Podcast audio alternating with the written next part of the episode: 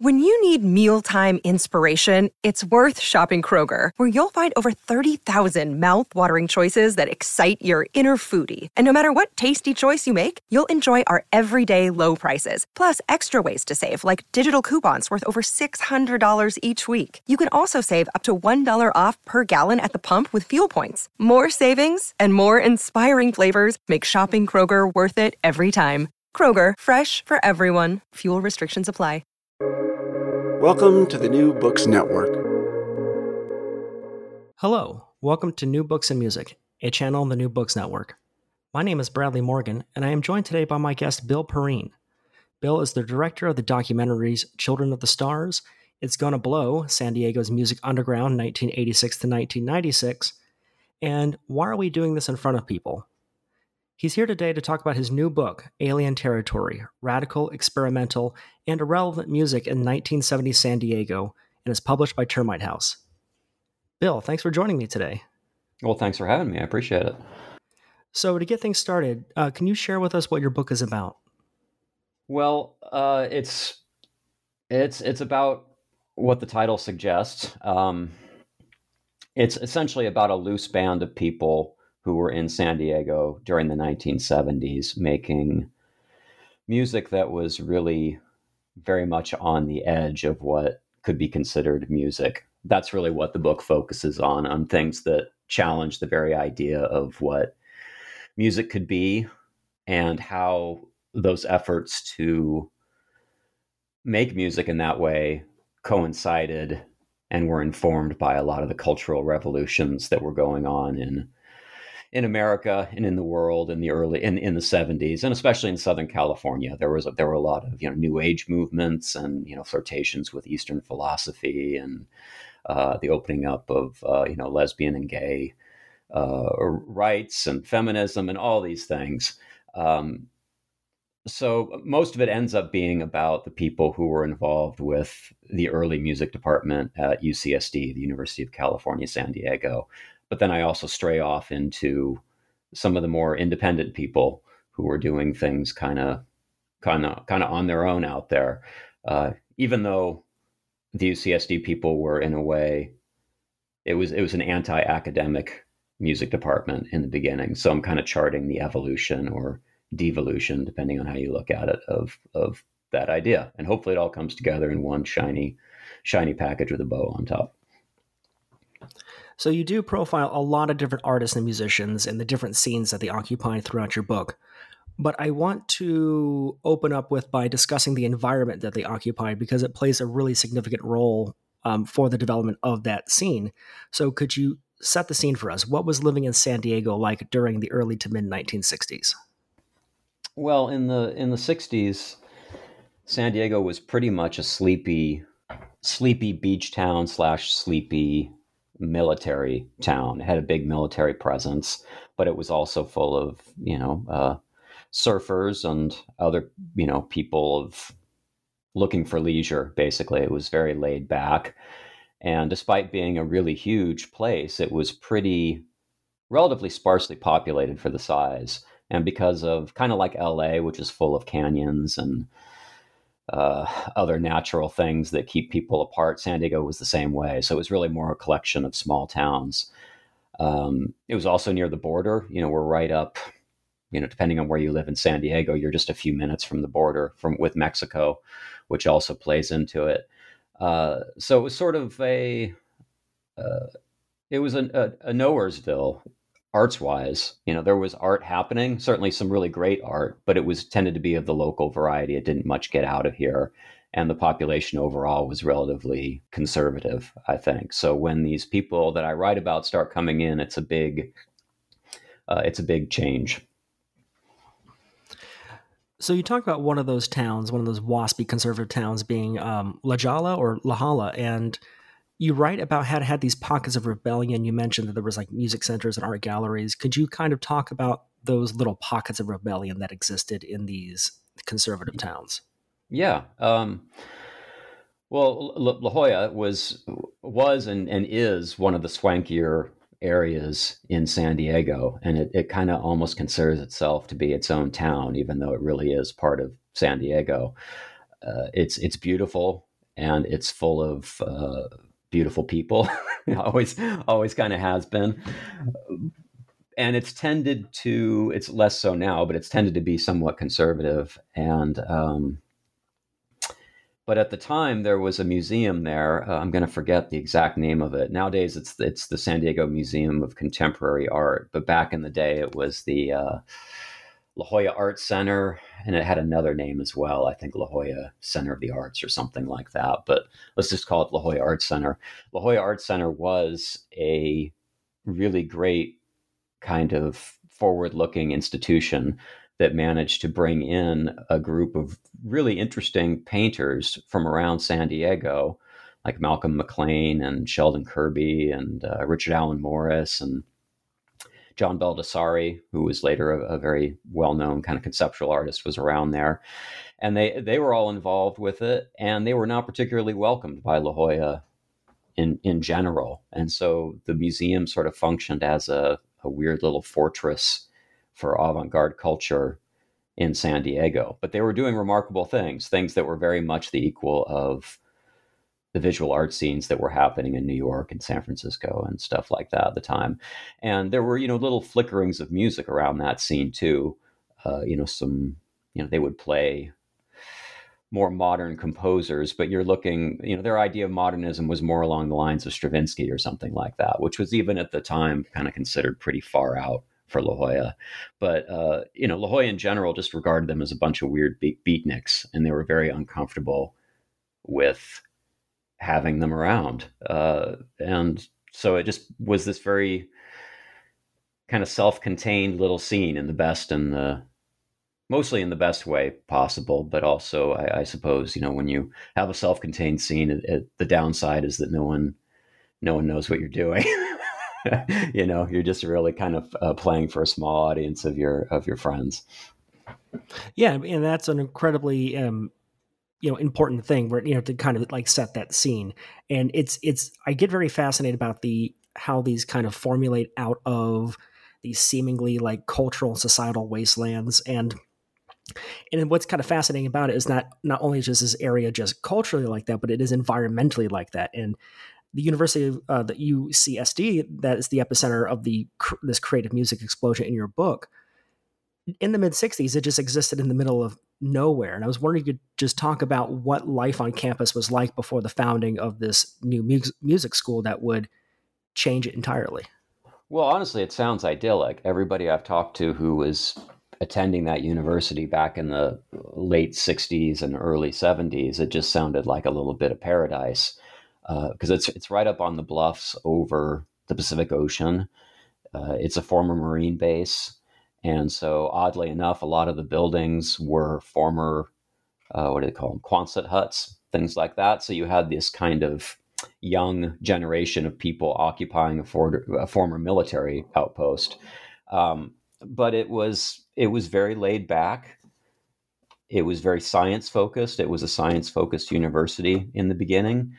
Um, but it was very because it was a young university and it was one that was established in a sort of um, I don't know how you put it. It wasn't exactly established experimentally, but it, it, was established.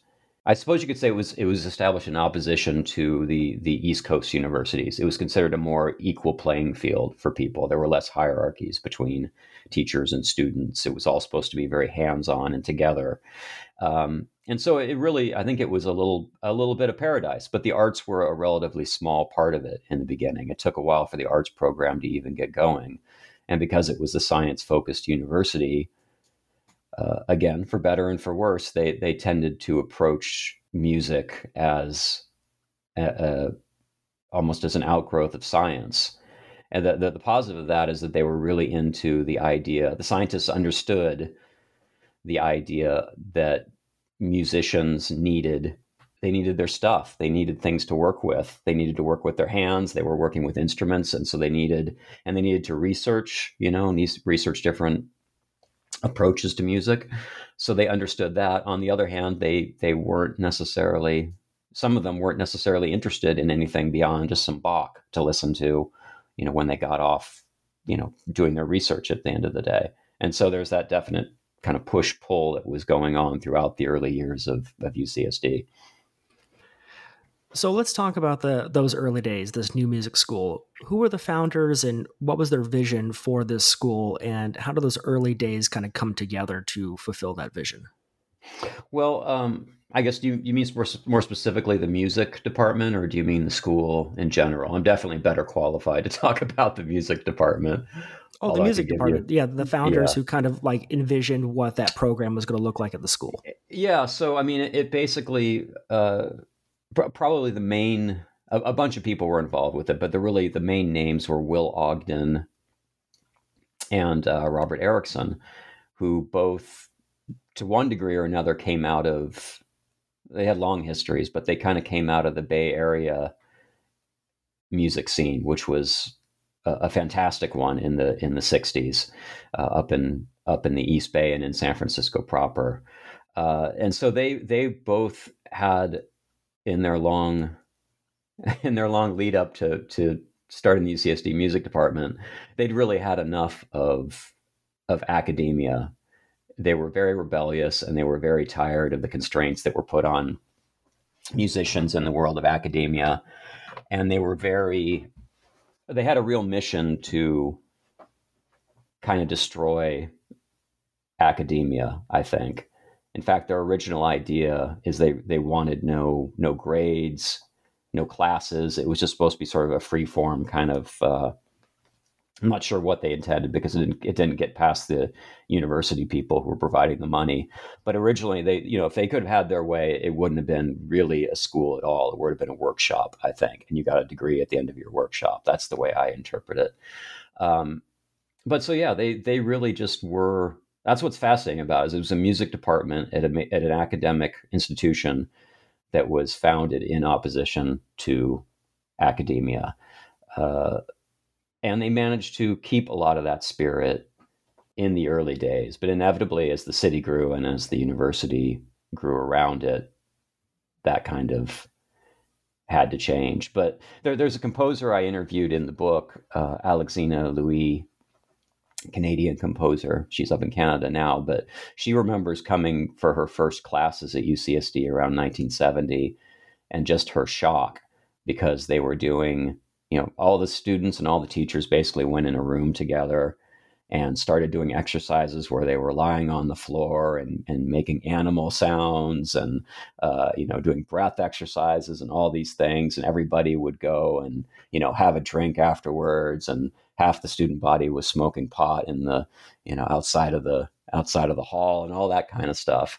And so that was the atmosphere that they were they were fomenting at the time. It was very much uh, a non-scholastic atmosphere.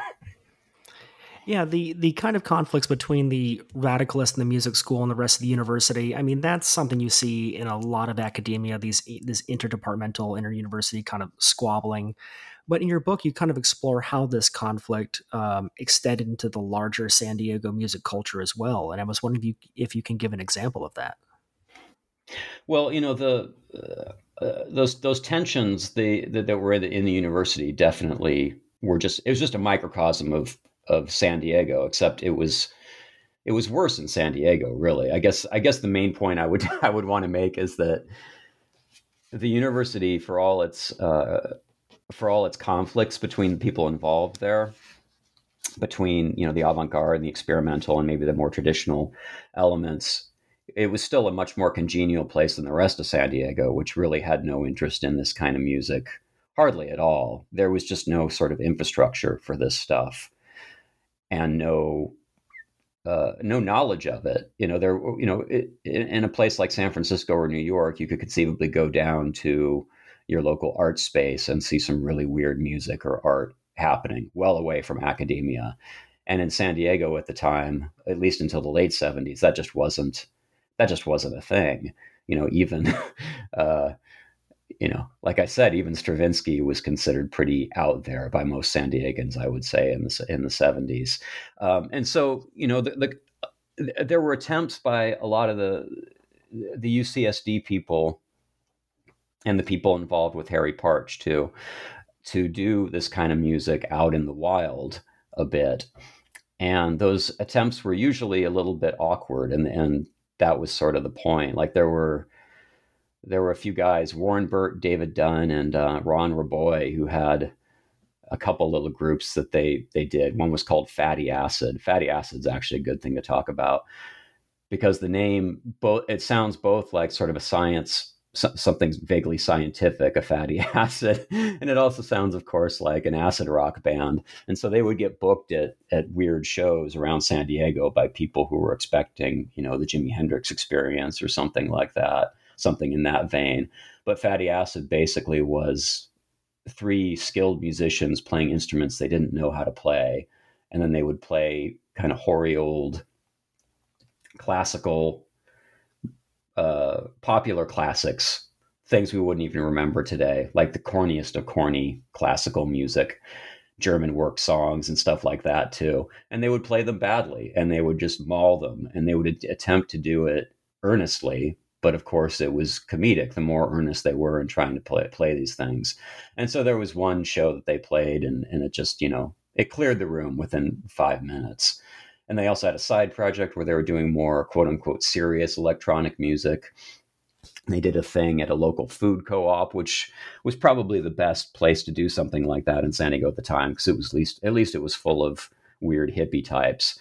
And you know they installed uh, kind of pre-recorded tapes in the cheese aisle and stuff like that, and they left up a little sheet for people to leave their feed, their feedback about the experience, and mostly it was just along the lines of, you know, what the hell is this stuff? you know, what were these weird sounds? I was trying to shop for cheese. Maybe that's what I should have called the book. I I was trying to shop for cheese, and all I got was weird sounds. Um, so yeah, there just wasn't there wasn't really any sort of for the UCSD people, at least in the early 70s, you were pretty well, with some minor exceptions, you were locked into your little UCSD world. And even when you played outside of UCSD, it was usually with those people in some sort of safe space that had been created for you, some local art cinema or something like that. And you're basically playing to UCSD people, or that's my perception of it anyway.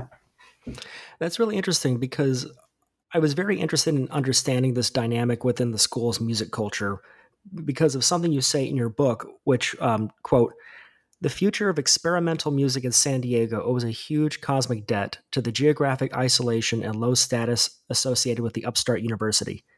And I think that's such a really fantastic point. And so, my question is how did the music scene of UC San Diego during the mid 60s differ from music scenes elsewhere that had more of that social reverence and didn't have that kind of geographical and cultural isolation. Well, you know, p- part of it, I mean, specifically, I think what I was referring to in that passage was the fact that they couldn't hire a lot of the more high profile people from the East Coast. They wouldn't come out here. They didn't want to come to San Diego because they saw it as being a step down in their career. And they also saw it, I think, as being geographically isolating. They would be down there, you know, at the at the cul-de-sac of the U.S. as they saw it. Um, and so they had to hire people like Will Ogden, and Robert Erickson, and Kenneth Gaburo and Pauline Oliveros, these people who really looked at things very differently. Um, but uh, in general, because of those faculty hires, I think, and because of the, the, the culture of Southern California, even in relatively conservative San Diego, it lended itself to a much more egalitarian environment, and that's something that I, I hardly even thought about it. I became so used to it, I guess. But since completing the book, I've thought about it a lot more, which is that you know the the faculty and the students really operated for mo- for the most part with very little between them. They would get together and rehearse things and take ideas from one another. And then those things would be created together. Whereas I get the feeling, especially at the time, uh, often I think the faculty would basically take ideas from their students and incorporate them into their own work, and you wouldn't hear much about the students necessarily. Um, so it was a much, it was just a much more communal environment, and it was a much more uh, it was certainly less steeped in history, so people weren't particularly concerned with the classics in San Diego at the time. I don't. There were no classes in uh, I shouldn't say there were no classes, but they weren't emphasizing the history of classical music, for instance. I think it was generally considered that the history was well documented and it was their role to do something new with it. And so it was very hands on and it was very collective. And uh, much of it is just attitudinal, I think. I, I don't know that. I don't know that you would have quite anything like Pauline Oliveros's classes anywhere else, or certainly not anywhere other than the West Coast at that time where they really were almost like encounter groups or deep listening exercises where they'd listen to one tone being minutely adjusted for an hour or that rather they would have to do that themselves. They weren't doing they weren't just doing lectures.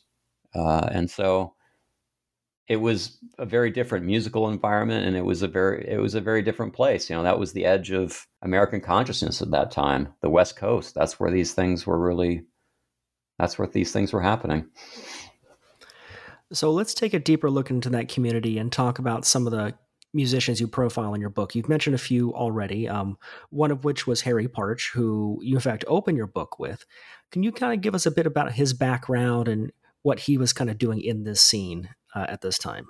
Well, Partch, is, or Partch, excuse me, is tremendously important. He's really as important, if not more important, than UCSD's people in this whole story because Partch, you know, Partch is most famous that people call him the hobo composer, which is a bit uh, more than a bit reductive, but it's it's also true. He he was uh, a, a man who who was completely and totally averse to any sort of dogma. He was op- opposed to academia in all its forms. And uh, he was an iconoclast. And as an iconoclast, he kind of, he was a perfect fit in a lot of ways for what was happening in the, in the late 60s and in the 70s because people were looking for something students younger people were looking for something different and Partch represented that and for a lot of people Partch was just this life-changing figure uh, but you know Partch's background for anybody who, who who doesn't know is he he invented his own instruments these phenomenally beautiful handmade instruments that played uh, that he played his own music on, and he he created his own scales. He was deeply interested in microtonality. Uh, you know, I forget the the exact scales he had, but you know, he would do 37 note scales, 54 note scales, 19 note scales, all these, you know, all these things. And he needed specific instrument. He needed his own instruments to create that music. So he created, he literally created his own musical world. And because he did that, and he did it using the American vernacular. He was very interested in American rhythms and in the way Americans spoke. He was interested in American history. He was interested in what he learned during his time as a hobo. Um, and so, uh, by the time he he got to San Diego, in, in a lot of ways, he was a very tired man. He was an older man at that point. I forget how old he was. He was probably in his late 60s, I'm going to say. And he'd spent a lifetime hauling these huge instruments around the country and kind of searching for grant money and searching for patrons, having brief stints at the University of Illinois and, and things like that, but basically avoiding any kind of real job or any sort of real academic commitments. And by the time he got out here, he was just kind of tired and broke and a little bit desperate. And he was looking for UCSD to hire him. And UCSD was one of the few institutions in the world that would have considered hiring Harry Partch at that point. And they did briefly. Uh, he served, I think, one semester or one quarter, I forget, where he did some kind of drunken shamble, shambling lectures that from an academic standpoint were probably disastrous, but from a, a, personal standpoint, for a lot of these people, were hugely influential. Just to be in a room with Harry Partch and to sense his passion and his disdain for the institutions that governed music at that time, whatever they may not have learned in terms of actual concrete music theory or anything like that. Uh, I think just looking at Harry Partch and and seeing how his life how his pursuit of music had really been all encompassing and totally idealistic. There, David Dunn, who was one of his acolytes and who who who later was involved he wasn't a student, but he was involved with UCSD quite a bit, and he was involved with San Diego State University, and he later became a fairly well-known artist and composer. David Dunn said something to the effect of of seeing Partch as a, as a real life lesson about the, the the virtues and perils of doing things on your own and of being self-taught and of being self-reliant. On the one hand, he created these magnificent works works of art that really are like nothing else, and on the other, he was a tired old man who unfortunately had a tendency to bite the, the hand that fed him, including UCSD's. Uh, so he didn't last at UCSD, but his his influence, I think, is probably he's been hugely influential, I think, on American experimental music in one way or another. But he's particularly influential on the world around San Diego. Pretty much everyone who was around San Diego in one way or another in this world took influence from Partch. And in some cases, you know, even after Partch died, and I believe it was 73 that he died, uh, his ensemble continued on, and all those musicians just beyond playing his works and working on other projects, they're still around and still still doing things. So it's a, another just hugely influential strand of influence that, that I get into in the book. I know one of the problems he had uh, was trying to find a permanent home for his instruments that you mentioned that he just lugged around all over the world. Could you describe those instruments for us and just like what they looked like and what sound like?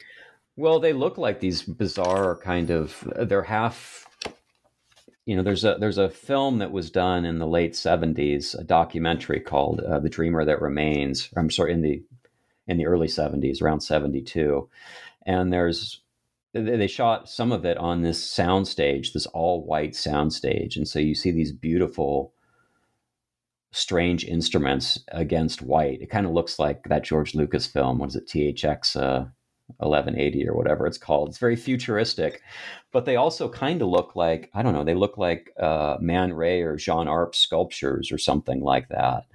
Uh, but there was a huge they were often made with gourds and they were made of wood and they were made of tin cans i think maybe even bottles and things like that. They were really just you know barely patched together in a lot of ways. And they were very precisely tuned because they had to be microtonal instruments. Yeah, I want to mention just it's so difficult to describe these instruments. I would encourage anybody who hasn't seen them to just look up uh, the Harry Parch instruments because they're remarkably beautiful, and their names are are very beautiful and, and descriptive. There's the chromelodeon, the harmonic canon, the cloud chamber bowls. Uh, there were varieties of he called them boos. There were diamond marimbas, kitharas, the quadrangularis reversum and most of these were tuned to you know a 43 note scale is basically what he eventually uh, settled into but so they're they're partially they're partially they're they're they're instruments but they're also sculptures but they're also a, a huge part of Partch's music was this idea of corporeality he really wanted people to embrace the body in music and not just to rely on the head. He felt that Western music had become too too attached to the cerebral elements of music. And even though his music could be very cerebral, the instruments were designed to encourage people to really you could really bash away on those instruments, which is why a lot of kind of rock players would gravitate towards them and younger people too. It was an immensely they were immensely physical instruments that you really kind of had to manhandle and you really had to lean into and engage with. And of course, they required constant work. The bowls and the glass things were always breaking, things were going out of tune. So the whole thing was it was the least practical way to make make music imaginable especially in you know today's computer world where you can just put everything on a laptop you were constantly engaging with your instrument with these things and so to see somebody play them is a, a remarkable experience that unfortunately is missing in most most of when you hear Harry Partch's music, you don't get to see people play it, which is a real shame.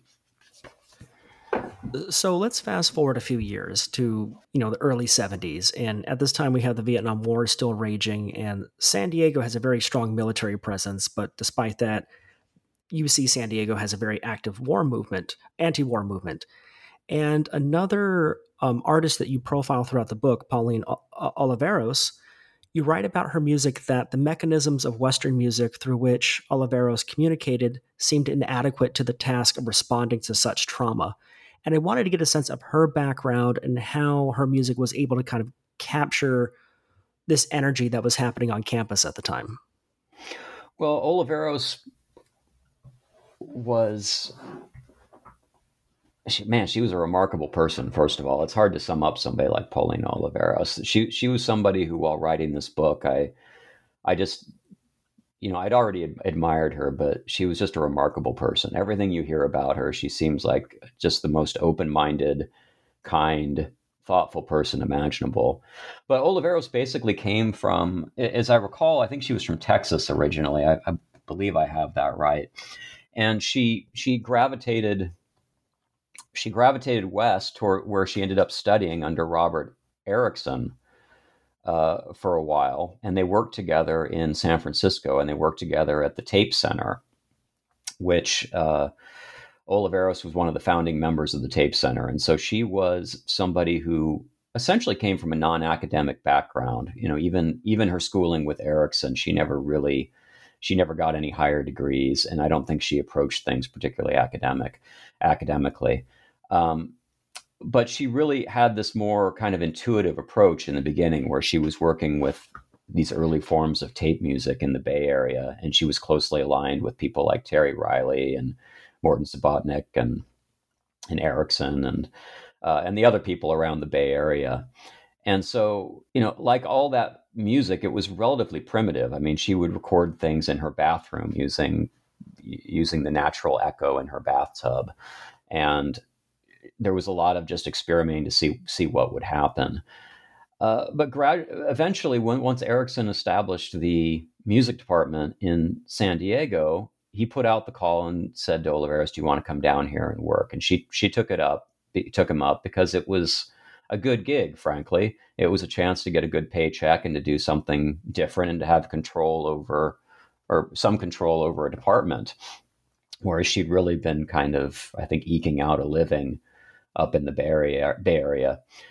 Um, but once she got down here, you know, she'd spent she she immediately felt out of place because she didn't have an academic background, and even though it wasn't a particularly academic department, she nonetheless felt a little bit underqualified or imp- have a little bit of imposter syndrome, I guess.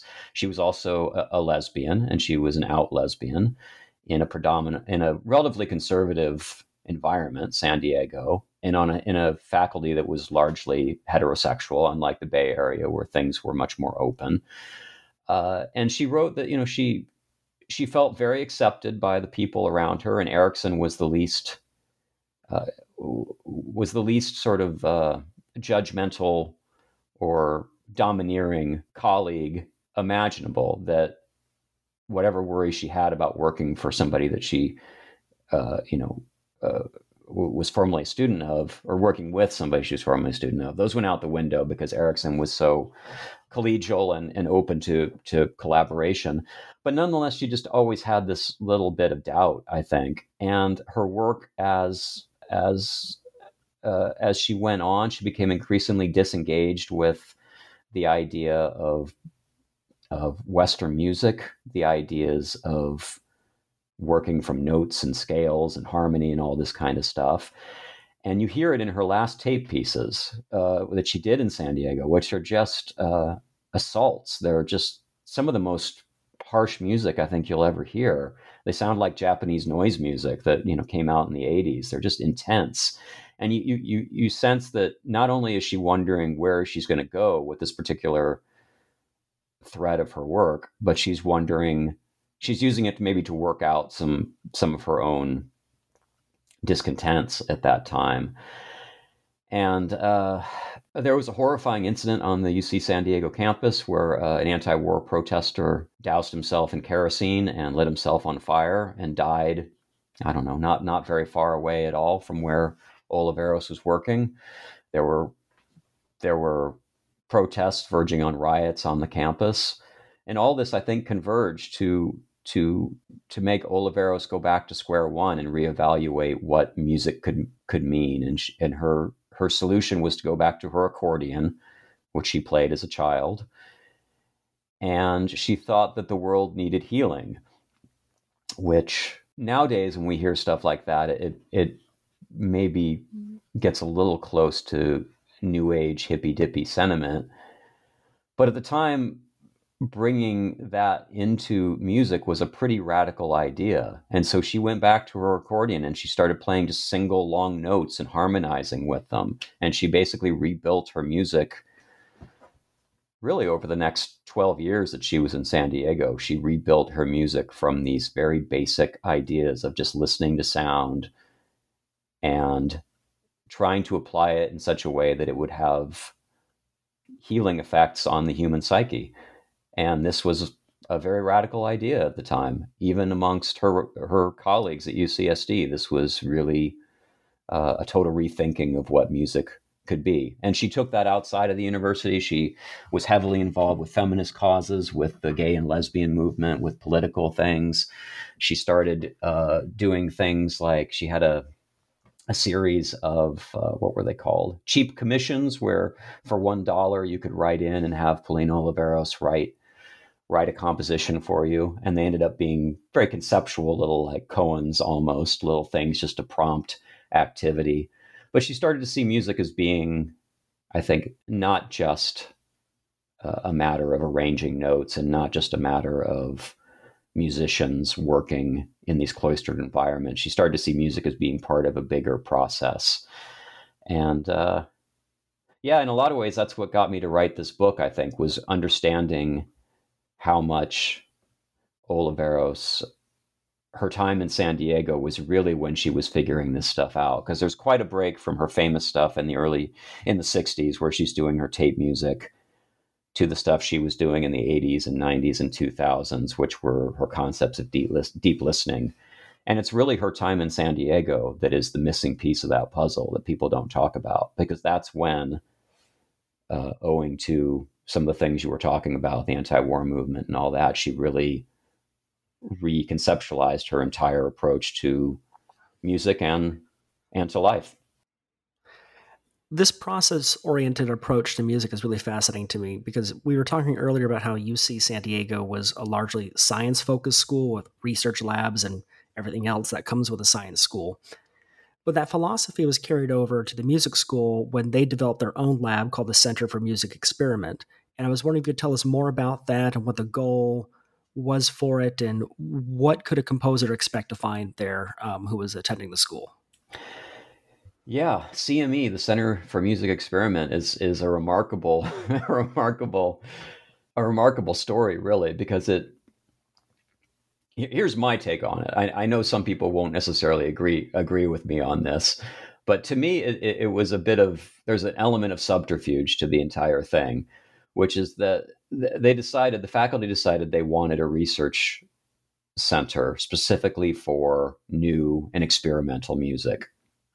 And the idea was to structure it in such a way that the sciences had structured their research institutes. And so it would be free of, uh, once you're in the Center for Music Experiment, it was, you were free of teaching responsibilities. Your goal as a fellow, which was generally a student or a visitor, or as a faculty member, was to go into the Center for Music Experiment, immerse yourself in some very particular research project, and come out at the end of it with some results to show, much like a science, uh, much like a, a scientific endeavor. Now, to me, that's a bit of subterfuge because I know people, even though Oliveros and Gaburo and these people had an interest in the sciences, I think there was an element of let's get a place where we can do whatever the hell we want and have the university fund it. And that's in the early days there's a bit of a bit of that happening and it's glorious because they got a grant from I think it was the Ford and Rockefeller foundations. I think the Rockefeller provided the initial grant if I recall. Um, and they got a bunch of money to set this thing up and over the next few years while they had that initial grant money and it was like $400,000 they were free to do basically anything they wanted. And so it was a real just throw something against the wall and see what sticks. So they'd have symposia where they would bring in, you know, everyone from uh, I hope I'm going to get this right. I believe Terry Riley came down on one of those. I think maybe uh, um, I think Terry Riley came down. But so you'd have so you'd have things where like Terry Riley would come down and give a presentation, but you'd also have Mel Blanc come in, the guy who did the Bugs Bunny cartoons, and he would talk about vocal techniques essentially. And all this would be brought into the different research projects that were going on at CME at the time. There was the Extended Vocal Techniques Ensemble, which would have taken stuff from Mel Blanc and incorporated into it into their really radical approach to to to vocal music. Uh, and then you'd have Oliveros did a research with ESP essentially, where she was trying to do music via ESP, transmitting transmitting images from one person to another, and that person, I believe, would make music from the images. These really far out things that normally you wouldn't have university funding for. Uh, you know, Kenneth Gaburo who we haven't talked about much, practically lived at CME. He had his new music on um, new music choral ensembles, which would change every year, and increasingly got away from any sort of concept of a choral ensemble. By the end, it was basically a performance art troupe doing mime influenced work involving involving uh, falling on mats for 12, 12 minutes at a time. So it was this remarkable combination of a scientific laboratory and like uh, a free a hippie post hippie free for all where you could kind of do anything you wanted. And so for those first three or four years, just some really wild things happened, and uh, some not so wild things. People like Will Ogden would go in there and do research on timbre for you know six weeks. You know, very things that you could really write a simple report about or maybe you know have a, a, brief composition that expressed it but most of the time the stuff was really not very quantifiable or qualifiable it was very uh, it was very free form exploration with with a nice a nice check behind it but um, eventually as as cme went on and as the university grew that that had to change. And so as it goes on, you see it becoming more and more focused on very specific musical projects with definite ends and with definite kind of finished compositions or finished performances at the end. But throughout, nonetheless, it was a place where really people could get together and kind of test whatever wild theory or whatever wild thing they wanted to try. And they could do it with very little fear of failing because there was no such thing as there's no such thing as failing within a context like that. You were really there just to experiment. And because you weren't you were doing this on your own time away from the, the demands of teaching, you could kind of do anything you wanted. And I think that that was particularly central to for people like Gaburo and Oliveros uh, and some of their students. I think that was a real godsend to them. I don't know where they would have had the opportunity to do the really wild things they were doing without without that center being there. Yeah, it seems that the purism of the experimentation philosophy of CME really kind of shifted the the dynamic of the of the department within the school because before you had the school kind of having these conflicts with the rest of the university, but now it's shifting to where you're having conflicts within the department itself. Some who saw CME and the department as just an educational facility, others who saw it as an incubator to push these more radical musical ideas. And you touched upon him a few times already, but Kenneth Gaburo was one of the ones who really advocated for that radical experimentation within the school. And uh, could you kind of give us a little bit more background about him and exactly the role that he was filling in for this department? Yeah, Gaburo Gaburo more than anybody else in, in this book. I find it difficult. I find it difficult to talk about any of these people because they're all so complex. I mean, their personalities and their aesthetics and their achievements are so complex. It's really hard to talk about them. It's easier to write about them. But Gaburo is maybe my favorite to write about because he's probably the most difficult in the book, not only in terms of his personal dynamics. He seems to have been a really people love Gaburo, but they he was an exhausting character. I would say probably he exhausted himself. I'm sure, um, but his work is just incredibly difficult to grapple with. It's very radical even now. Nothing really quite sounds like Kenneth Gaburo in the 70s. Um, but a brief thumbnail of, of Gaburo is that he came from New Jersey and he, uh, according to a, a, good friend of his, he was imbued with a lot of uh, kind of macho Italian American New Jersey culture in his younger days. But he was a very sensitive, artistic young man who liked to play piano and had a, evidently had a very fine technique on the piano.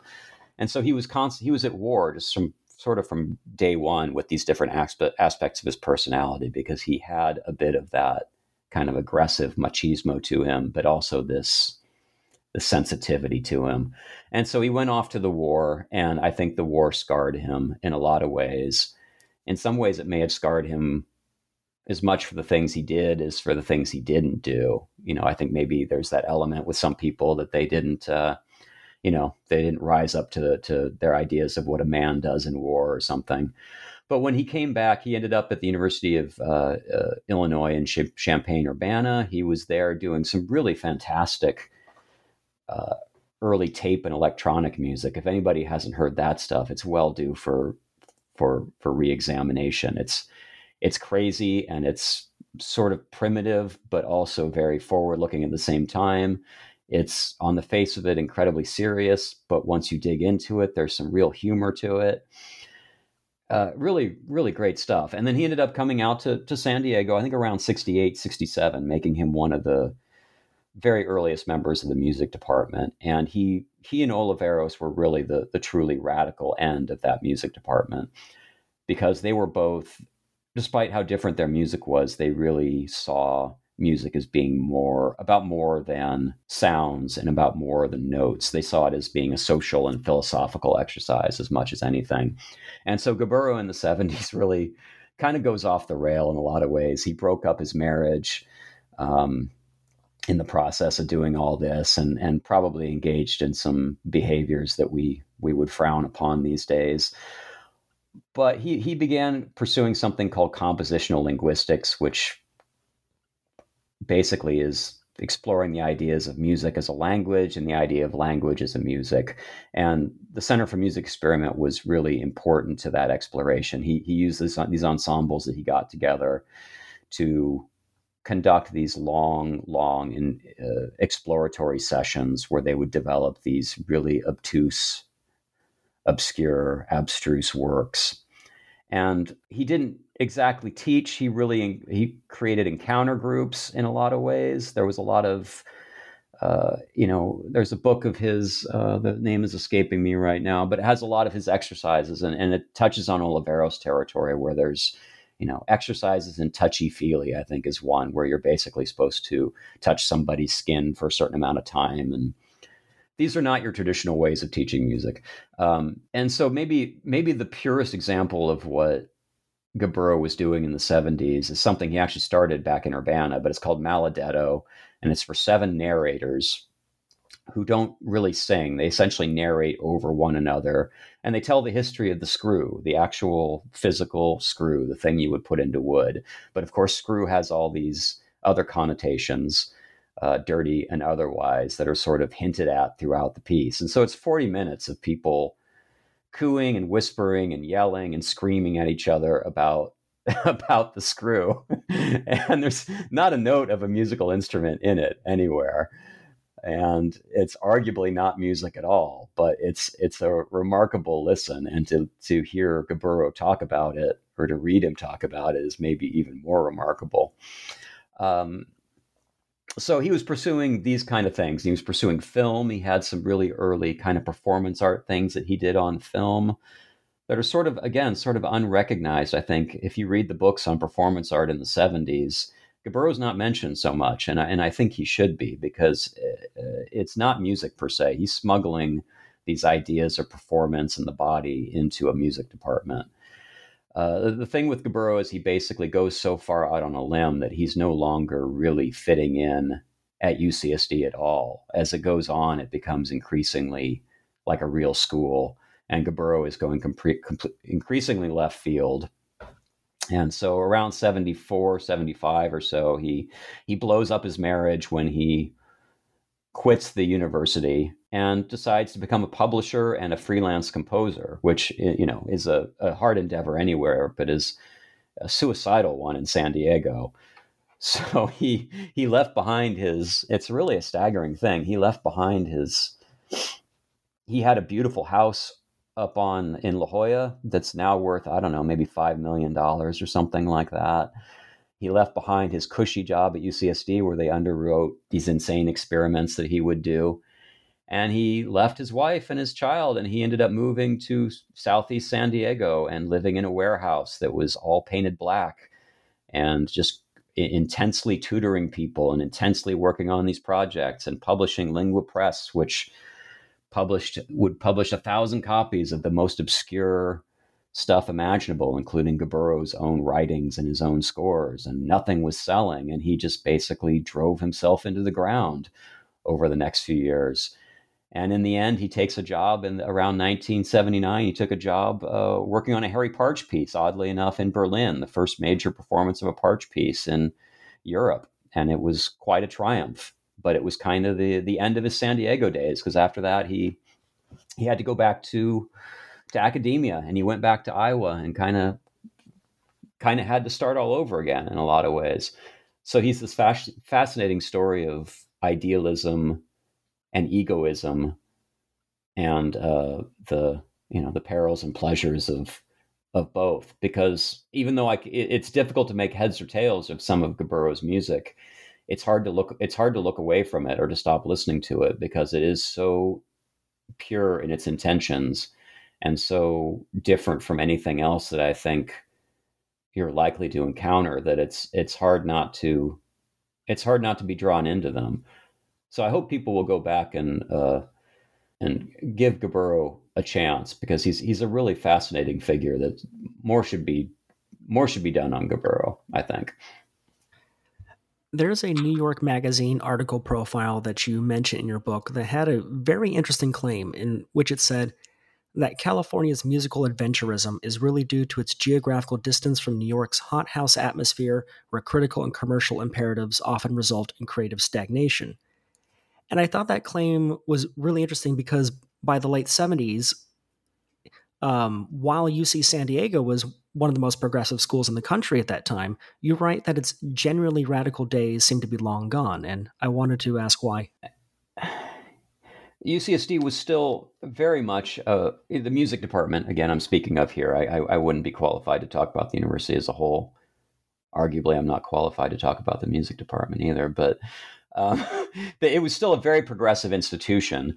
But the days when somebody like Gaburo or Oliveros was really thriving there, and when I say Gaburo and Oliveros, I'm also referring to the kind of people who were drawn to work with those people uh, of which this book is full of many, many of those people, some well known now, some not so well known.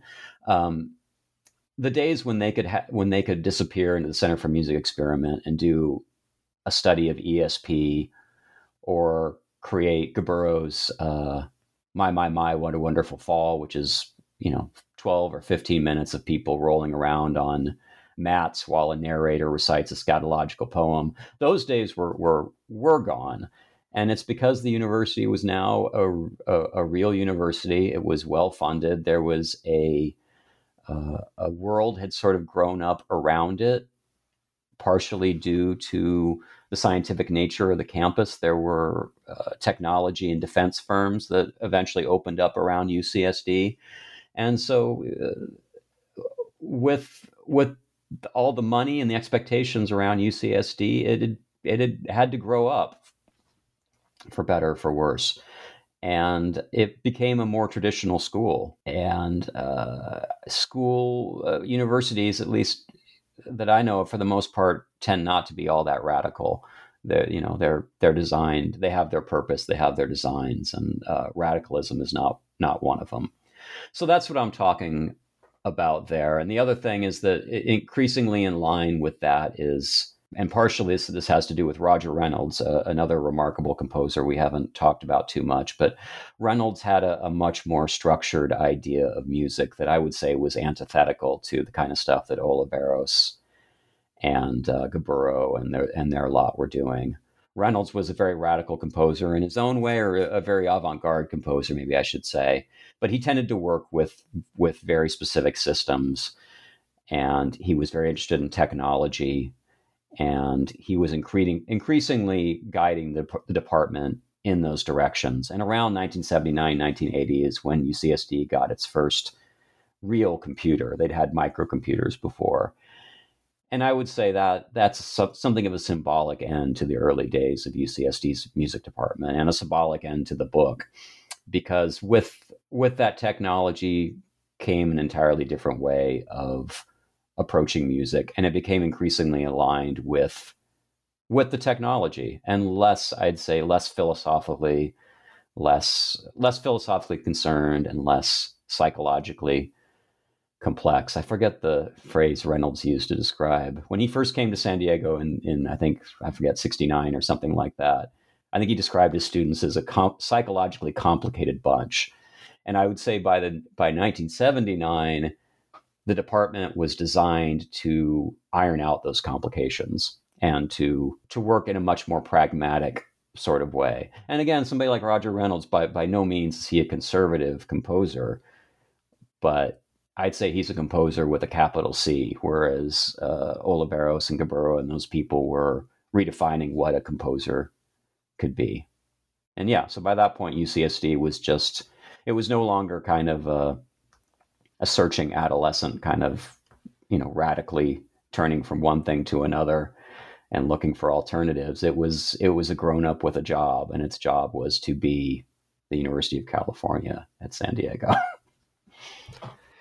One really cool thing I liked about your book was that you have little mini essays and excerpts dedicated to recordings that a lot of these musicians did. And those are really fascinating in their own right. And I'm, and I'm sorry we didn't get to talk about any of those specific ones because there were some very interesting ones. But I, I did want to, as my last question, for listeners who may be new to this type of music or otherwise unfamiliar, where do you recommend they start? Well, you know, I've been talking what I'd really like to do is put together some sort of compilation to go with this book because I know it's a lot of material for people to go through and to try to make heads or tails of. Um, but I would say, you know, maybe the easiest place to start is is Pauline Oliveros's 19, I believe it's 1981, maybe it's 82 album Accordion and Voice. And I say that because I think it's it's a distillation of everything that she learned or that she was working on in San Diego for all those years. She recorded it, I believe, in New York after she left San Diego, but it's all stuff that she was developing while while she was here. And it's a uh, it's it's just an accordion and voice. That's it for two sides, you know, two long pieces, and they're very just sort of they're very droning and very simple. But if you can let your mind go and subsume yourself into it, it's really a remarkable and beautiful and kind of transformative listen. Now, that doesn't sound anything like a lot of the other things that were being produced, but that might be a, a good gateway. After that, I would say, you know, if you're feeling really hardcore, then I'd say dig up. Uh, there's a great Kenneth Gaburo compilation, which came out on Pogus, I believe. Uh, I can't remember the name of that, but you could track it down. That's a good place to start you know, Diamanda Galas was here. Her early her early albums are all San Diego stuff, and if you're into the more extreme end of things, that's that's another one. Um, oh, there's so many so many places to start. I don't know. I think Oliveros is the best, just because it really is. I think it it it, it, it represents a lot of what these people were trying to do, which was trying to reorientate music away from the overly cerebral and the overly academic, overly technical approach that they felt had begun to dominate it and to bring it back to something more human. And there, there are a few things more human than listening to accordion and voice. I agree. Absolutely. It's a beautiful record. Well, Bill, this was a fantastic book and um, really remarkable, really fascinating. And I really enjoyed my conversation with you. And I appreciate you joining me today. Well, thank you, Bradley. I enjoyed it as well. My name is Bradley Morgan, and you've been listening to New Books and Music with my guest today, Bill Perrine. His latest book is Alien Territory Radical, Experimental, and Irrelevant Music in 1970 San Diego, and is published by Termite House.